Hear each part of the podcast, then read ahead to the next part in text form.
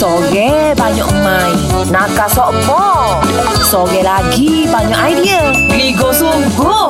Hak penting, Syah dan Isy ada je modal set dia nak kecek. Hari-hari gua on. Gege weh, set gegar pagi lo ni.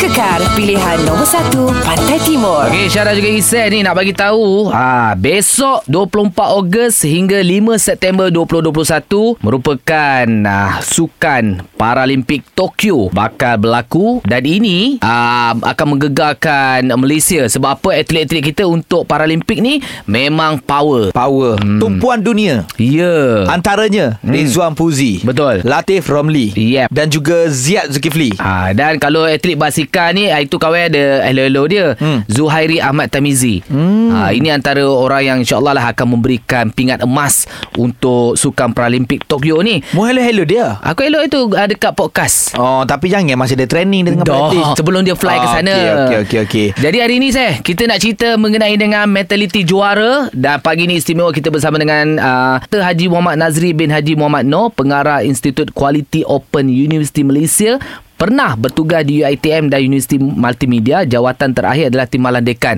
Oh, kita bagi tahu semua. Orang hebat Ah. Dan ni pakar motivasi ni Syah Betul? Dia rasanya lebih 500 workshop Di seluruh Malaysia dah dia buat Pandai bengkel. Bukan buat seminar-seminar Ah. Alah Kita bersama dengan Dr. Haji Muhammad Nazri Assalamualaikum Doktor Waalaikumsalam warahmatullahi wabarakatuh. Isy dan Syah. Selamat Oh. pagi. Selamat pagi. pagi, Dengar suara doktor pun kita dah rasa seperti suara juara. eh, dengan, kadang dengan suara pun kita dah rasa semangat tau. ha. Ha. Suara Isai dengan Syah agak-agak macam mana Doktor? Terasa aura dia ya. Nampak? Oh lain macam Itulah mentaliti juara. Jadi doktor kita nak tanya, apa itu mentaliti juara? Siapa yang perlu ada mentaliti ni doktor? Okey, yang sebenarnya bila kita cakap tentang mentaliti juara ni, uh-huh. uh, perkara pertama yang ada dalam minda ialah kita jangan jadi mediocre person. Kita jangan jadi orang yang biasa-biasa saja. Hmm. Kita jadi orang yang luar biasa pencapaiannya. Baik. Kita bukan sekadar jadi orang sederhana, hmm. tetapi kita nak yang baik dan kita nak yang lebih baik daripada itu. Sebab kita, kita selalu ada dalam dalam uh, hidup kita ni kita kena selalu berani menghadapi cabaran mm-hmm. ya jangan lari daripada cabaran kata guru saya. Baik. ya? Jangan lari daripada cabaran kerana semakin jauh kita lari daripada cabaran tersebut dan halangan tersebut semakin dekat cabaran dan halangan tersebut akan mengejar kita. Tetapi kita hendaklah hadapi cabaran tersebut dengan dengan sempurna dengan baiknya kerana setiap cabaran akan pasti ada jalan penyelesaian. Saya okey walaupun kita cerita tentang Paralimpik kan saya nak juga bercerita nak nak relatekan kita punya uh, apa ni program kita pada hari ini hmm. dengan uh, dalam konteks uh, suasana sekeliling kita hmm. ya saya pernah terbaca satu buku yang ditulis oleh Dr Haji An Wan Seng ya sebenarnya okay. dia dia revert to Islam eh jadi Dr Haji An Wan Seng ni dia pernah menulis dalam bukunya dia katakan bahawa antara rahsia kejayaan orang-orang Cina ialah hmm. mereka akan buat apa juga perkara yang mereka yakin betul Ha. Okey dalam kita Islam ni kena betul dalam konteks apa yang sunnah Nabi Betul. dan juga dalam Al-Quran ya. Hmm. Hmm. Masalah akan datang kata kata Anwan Seng hmm. eh. Masalah akan datang. Hmm. Tetapi hadapilah masalah tersebut satu persatu. Ha, yang ini prinsip yang diguna pakai oleh orang-orang Cina hmm. dengan kekuatan yang gitu. Sebab tu kalau kita tengok apa yang ditulis oleh An- Anwan Seng ni dia kata hmm. dekat rumah setiap orang-orang Cina mesti ada perkataan ada tulisan kerja kuat. Ah, yang itu yang kita kena kena ada dalam minda kita mulai pada hari ini. Ah. eh. Oh, Pagi- sebab ap- pagi je, apa Allah, apa yang doktor kata ni sebenarnya ada pada saya. Adakah saya keturunan Cina? Alamak jauh. Mata jauh jauh jauh jauh. Jauh, eh? Ha, tengok hidung dah Pakistan dah. ah, saya kita pakat nyokong lah skuad Paralimpik Malaysia dah sampai dekat Jepun. Esok bermula Paralimpik 2020 di Tokyo. Ya, sebab tu hari ini uh, kita cerita pasal mentaliti juara bersama dengan Dr. Haji Muhammad Nazri bin Haji Muhammad Noor. Ha, ini kita nak tanya lagi lah pasal ni. Saya, um, untuk mendapatkan mentaliti seorang juara dan kekal dengannya. Macam mana tu doktor? Terima kasih banyak-banyak ya, Isai dan juga Syah ya. Mm-hmm. Bagaimana untuk dapatkan mentaliti seorang juara dan kekal dengannya ya. Okey, yang pertama sekali perlu ada dalam minda ialah semangat berlawan kena sentiasa berada pada tahap maksimum. Hmm. Eh? Jangan ada langsung dalam kamus kehidupan kita ialah walaupun kejayaan dan kegagalan itu adalah pilihan kita tetapi first priority tu jangan ada dalam kamus hidup kita perkataan kegagalan Hmm. Walaupun ada orang cakap yes brother dare to fail ya. Tetapi kalau kita mula ada perkataan dare to fail tu dia akan menyebabkan semangat kita lemah. Semakin semakin kita fikir benda tu kita akan jadi semakin lemah semakin lemah dan semakin lemah. Macam mana apa prinsip yang dipegang oleh Carl Lewis Martina Navratilova Ivan Lendl Oh, Pete okay. Sampras Tiger Woods Wah, Lin Dan saya suka cara dia main badminton tu. Uh, Victor Excelson ah, yang ini yang itu masuk Olimpik kan. Ha. uh, Pete Gazos yang yang pemanah Turki yang mengalahkan Mau- Mauro Nespoli daripada Itali itu kan tengok, kalau kalah sekalipun biar kalah yang bermaruah Betul. Betul. Maknanya lawan dia tetap lawan tu berlawan kena pada tahap yang maksimum dan apa yang mereka fikirkan ialah buang jauh-jauh perasaan terlalu takut kepada pihak lawan Mm-mm. kerana ia akan melemahkan minda kita. Hmm. Buang Oi. jauh-jauh perasaan terlalu takut dan gementar apabila masuk dalam game tersebut. Ah. Ya, maksudnya dalam diri kita sendiri ni ada perasaan nak lawan orang Nak lawan, nak fight. Nak fight. Bersaing cara sihat lah doktor kan? Exactly. That's Exactly, why dalam pertama sekali perlu ada elakkan berada dalam persekitaran yang toksik. Ah. Bahaya tu. Kalau kita ni oh toksik saja, asyik cakap benda negatif saja, hmm. asyik cakap susah saja sampai bila pun kita tak akan berjaya. Kalau Okey? co- contoh dalam grup ramai yang uh, toksik kita keluar. ah keluarlah. Ah. Ai, jadi apa kalau kita keluar? kita Semua keluar, tos- kita keluarkan yang toksik lah. Ah. Tapi tinggal kita. Masya-Allah. Allah. Ha. Ha. Tiga Syah, kalau kita berada dalam keadaan uh, persekitaran kita yang toksik, uh, lambat laun kita juga akan ada uh, kita juga akan jadi seperti mereka. Hmm. Kalau macam saya doktor, saya amal gini. Toksik kalau toksik mari, saya tok toksik toksik. Ah, toksik. toksik toksik. Toksik toksik. Boleh Ah, juga deh. Ha boleh. Ingatkan bahawa uh, you are not born to be a loser, but you are what you think. So, just do it. After all, it is not the end of your life, my brother. Yes. kita. Eh? Just do it. Ya? Dan sekurang-kurangnya macam tadi kalau Luis kata apa yang dikatakan oleh Martina Navratilova kalau kalah sekalipun kita kalah dalam keadaan yang bermaruah. Cantik. Boleh, boleh dengar nasihat daripada orang lama tetapi ambil yang positif sahaja. Baik. Sempena dengan uh, Paralimpik Tokyo bermula besok 24 Ogos hingga 5 September. Pagi ni kita cerita pasal mentaliti juara. Juara. Bersama dengan Dr. Haji Muhammad Nazri bin Haji Muhammad Nur. Yes. Okey, doktor. Jadi kita dah borak panjang tadi. Sekarang kita nak tahu juga cabaran yang biasa kita hadapi untuk mentaliti juara ni. Apa kita nak buat dan cara mengatasinya? Baik. Terima kasih banyak-banyak Isai dan juga Syah. Hmm. Sebenarnya cabaran itu datang dari dalam minda kita sendiri. Hmm. Cabaran yang sebenar ialah bagaimana untuk kita mengawal minda dan emosi sendiri. Kalau kita gagal mengawal emosi dan minda uh, dalam game ke, dalam pekerjaan ke, dalam proses kita, pembelajaran ke, akhirnya semua akan jadi tak kena. Kita hebat dalam satu-satu game pun bila kita gagal mengawal emosi dan minda, kita akan hilang rentak permainan kita. Okey. Sebab tubuh kita ni dia ada kognitif, afektif dan psikomotor. No. Kognitif ni adalah minda kita. Okey. Efek ni dia lebih kepada perasaan kita. Hmm. Macam mana kita rasa.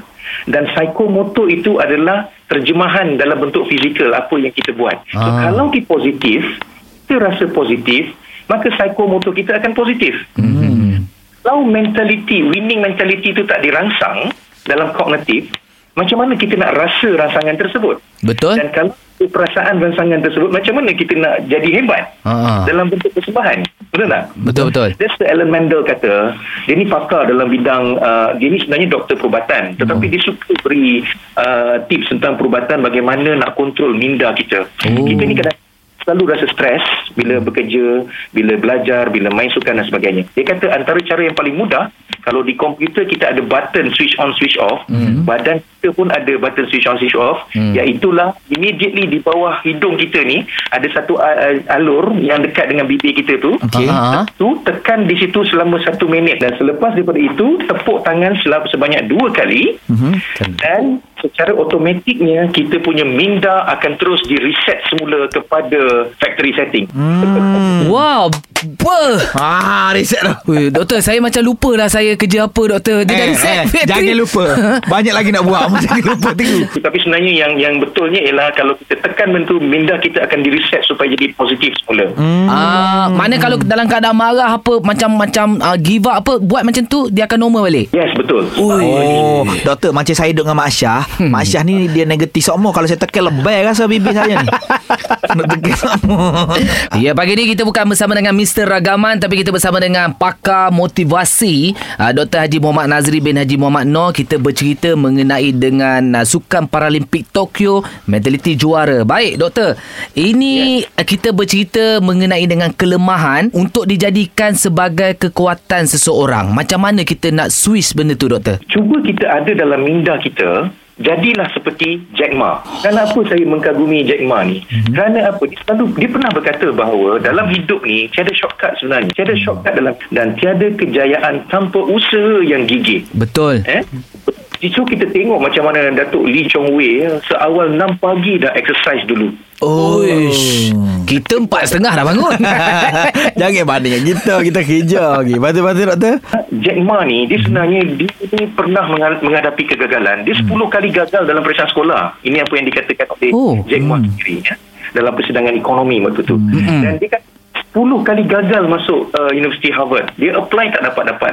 Asyik kena reject. Mm-mm. Dan tak polis pun tak dapat. Nak pakai dia datang lima orang, ya. Nak pakai lima orang tetapi bila selection tu dibuat empat orang je dapat. Dia dikecualikan tak dapat. Aduh.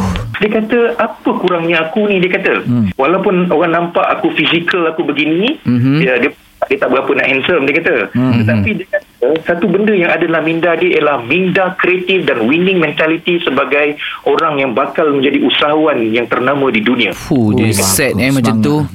Ah, so dia kata apa? Dia kata jangan terikut-ikut dengan kekalahan orang lain. Hmm, betul. Kekuatan dalaman yang kena kuat dan tidak ada istilah undur dalam diri dia dia kata. Hmm. Dalam minda aku dia kata sekali aku melangkah aku tidak akan menoleh ke belakang semula kata Jack Ma. Uh. Tiga tahun dia buat bisnes Alibaba langsung uh, not even single cent masuk dalam dia punya account. Dia tak ada untung langsung dia kata. Tetapi tengok sekarang apa yang berlaku pada Jack Ma. Daripada 18 orang staff pada mula-mula buat bisnes, sekarang dia ada 60 ribu orang pekerja. Oh. Dia, dia punya pendapatan sekarang ni Bilion syarikat tu. buat 550 bilion US dollar pendapatan dia Wow. pendapatan syarikat dia. So dia kata satu kata keramat dia, dia cakap, saya suka kata ni. Hari ini, ah, ini untuk ahli sukan pun kena eh. Hmm. Ingat benda. Hari ini anda ada pesaing. Hari esok pesaing anda akan bertambah. Betul. Be- kalau anda tidak menang sekarang, hmm. bila lagi? Hmm. Masa akan datang anda menjadi semakin tua. Hmm. Dan pesaing muda akan bertambah, bertambah dan juga bertambah. Betul. Jadi apa option yang anda ada? Menang pada waktu ini. Hmm. Dia kata Terbaik. saya suka tengok uh, kumpulan iklim. Saya suka tengok apa yang saudara Umarul, uh, lead gitaris dia, cakap, dia kata. Ah, ah. Dia kata dia kata macam ni tau. Producer pernah tolak mentah-mentah kumpulan iklim ni atas faktor komersi- komersial lah. Hmm, baik. Komersial. So kita faham lah maknanya kena ada wajah yang komersial, Hmm. ada figura sebagai seorang artis apa Okey. semua kan. Hmm. Tapi dia kata saya tak ada apa-apa tapi saya boleh menjual dan dan kepada orang yang menghargai bakat seni muzik yang saya ada. Puh. Dan akhirnya bila dia tengok Salim buka saja suara uh, ruang Salim kan terus dia kata okay that's it inilah grup yang kita nak apa maknanya walaupun nampak lemah dalam konteks lain tetapi mereka menggunakan kekuatan quality music yang mereka ada Betul. skill yang mereka ada dia berbentuk exceptional quality Betul. akhirnya mereka berjaya Dan- begitulah orang yang menggunakan kelemahan yang ada kekuatan yang di luar tu untuk mengatasi kelemahan yang mereka ada akhirnya mereka Oh, memang terbaik. baiklah doktor. Sesuai sangat dengan keadaan kita sekarang Tengah Betul. berjuang untuk Paralimpik Hmm. Jadi kita harapkan Atlet kita di Paralimpik Tokyo 2020 terus berjuang InsyaAllah. Kena memburu impian saya. Betul Hmm. Tambah-tambah sekarang ni kita tengah semangat Untuk Paralimpik 2020 Ayo Kita sebagai rakyat Malaysia Kita sokong dari jauh Kita doa baik-baik Untuk atlet kita berjuang di sana Baik, sebab tu hari ni kita cerita pasal TOK Talk Show orang kita kita Mentaliti juara doktor, bersama dengan Dr. Haji Muhammad Nazri bin Haji Muhammad Noh Pakar motivasi sepanjang satu jam ni Banyak betul lah kata-kata inspirasi yang kita dapat daripada doktor Terima kasih banyak doktor ya Sama-sama. Doktor, cuma kita nak tahu jugalah kadang-kadang eh kalau kita jatuh, eh, kita ambil masa untuk bangkit balik. Tambah-tambah di zaman pandemik ni, macam mana eh, kalau kita nak pastikan kita ni bersedia untuk bangkit? Ha, sebab ni payah juga ni. Betul, betul, betul. Hmm. Okey, Is- Isai dan Syah, pegang kata-kata saya ni. Hmm. Benda ni menjadi uh, amalan saya daripada uh, dulu lagi. Hmm. Uh, yang pertama sekali, jangan ada dalam minda kita mentaliti mudah menyerah kalah. ah. Sebab apa? Setiap makhluk yang Allah cipta akan pasti ada rezeki buat mereka. Betul Eh? Eh, setiap makhluk yang Allah cipta tidak sia-sia. Semua ada rezeki untuk mereka. Hmm. Contoh, ya. Ada orang dia kerja biasa-biasa saja Isai dan Syah. Hmm. Gaji pun 1500 saja, ya. Hmm. Tapi sebenarnya dia rasa dia susah tetapi tidak. Allah bagi dia keluarga yang harmoni. Itu Betul. rezeki. Betul. Ya. Allah beri dia anak-anak yang soleh dan soleha. Itu rezeki Betul buat part time dan sebagainya dan bercucuk tanam pula dengan kebun yang ada di keliling rumah dia. Ha. Itu juga rezeki. Betul Ha? Syah dan Syah, itulah rezeki yang dikatakan Allah bagi kepada orang-orang yang sentiasa bersyukur tentang apa juga nikmat yang Allah bagi kat dia dan ada winning mentality. So ingat tak kisahlah siapa-siapa artis ke pekerja-pekerja biasa ke pekerja-pekerja yang dibuang kerja ke. Jangan mudah menyerah kalah sebab anda diciptakan tidak sia-sia dan hmm. Allah sentiasa beri rezeki kepada anda Fuh. tanpa anda sedari sebenarnya. Mm-mm. Yang kedua yang tuan-tuan kena ada dalam minda mulai daripada hari ini stop complaining. Jangan asyik nak complain Ha, saja. eh. macam. Bagulah Okey. Kawan aku Banyak kita komplain Makin banyaklah sebenarnya uh, Aura negatif dalam badan anda Dan anda tidak akan dapat mencapai Dan tidak apa tidak akan dapat menghargai Apa yang Allah bagi kepada anda. Setuju. Dan tiga Tolonglah. Please be optimistic. If you are not optimistic You are in trouble Kata Jack Ma. Rasa kita nak capai Satu-satu benda tu Kita work hard Untuk capai satu-satu benda tu. Sebab Kalau kita tak ada matlamat Untuk dicapai dalam hidup kita If you are not optimistic You are in trouble brother. Ingat tiga perkataan tu. You are in Yang- trouble. Tiga tips tu supaya tuan-tuan dan puan sekalian anda semua pendengar uh, THR Gegar akan sentiasa lekat dalam minda dan uh, jadikan tu sebagai asas untuk ad- wujudkan winning mentality dalam Oh. minda dan puan sekalian. Apa baik doktor Alhamdulillah dengan kata ringkasnya mentaliti sang juara ni bukan terletak pada atlet. Ya. Walau apa bidang kita sekalipun kita Betul. kena ada minda Tok Deka gitu tu. Ha, Maksudnya? jiwa juara gitu tu. Hmm. Nak menang seumur. Yeah berjuang Berjuang. Doktor, bila bengkel nak follow?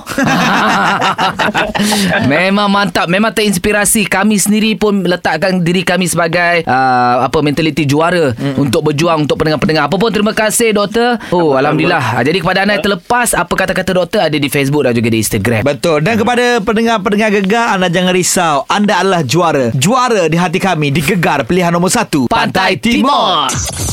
Inilah Gegar Pagi Wajah Baru bersama Syah dan Isy. Gegar pilihan nombor 1 Pantai Timur.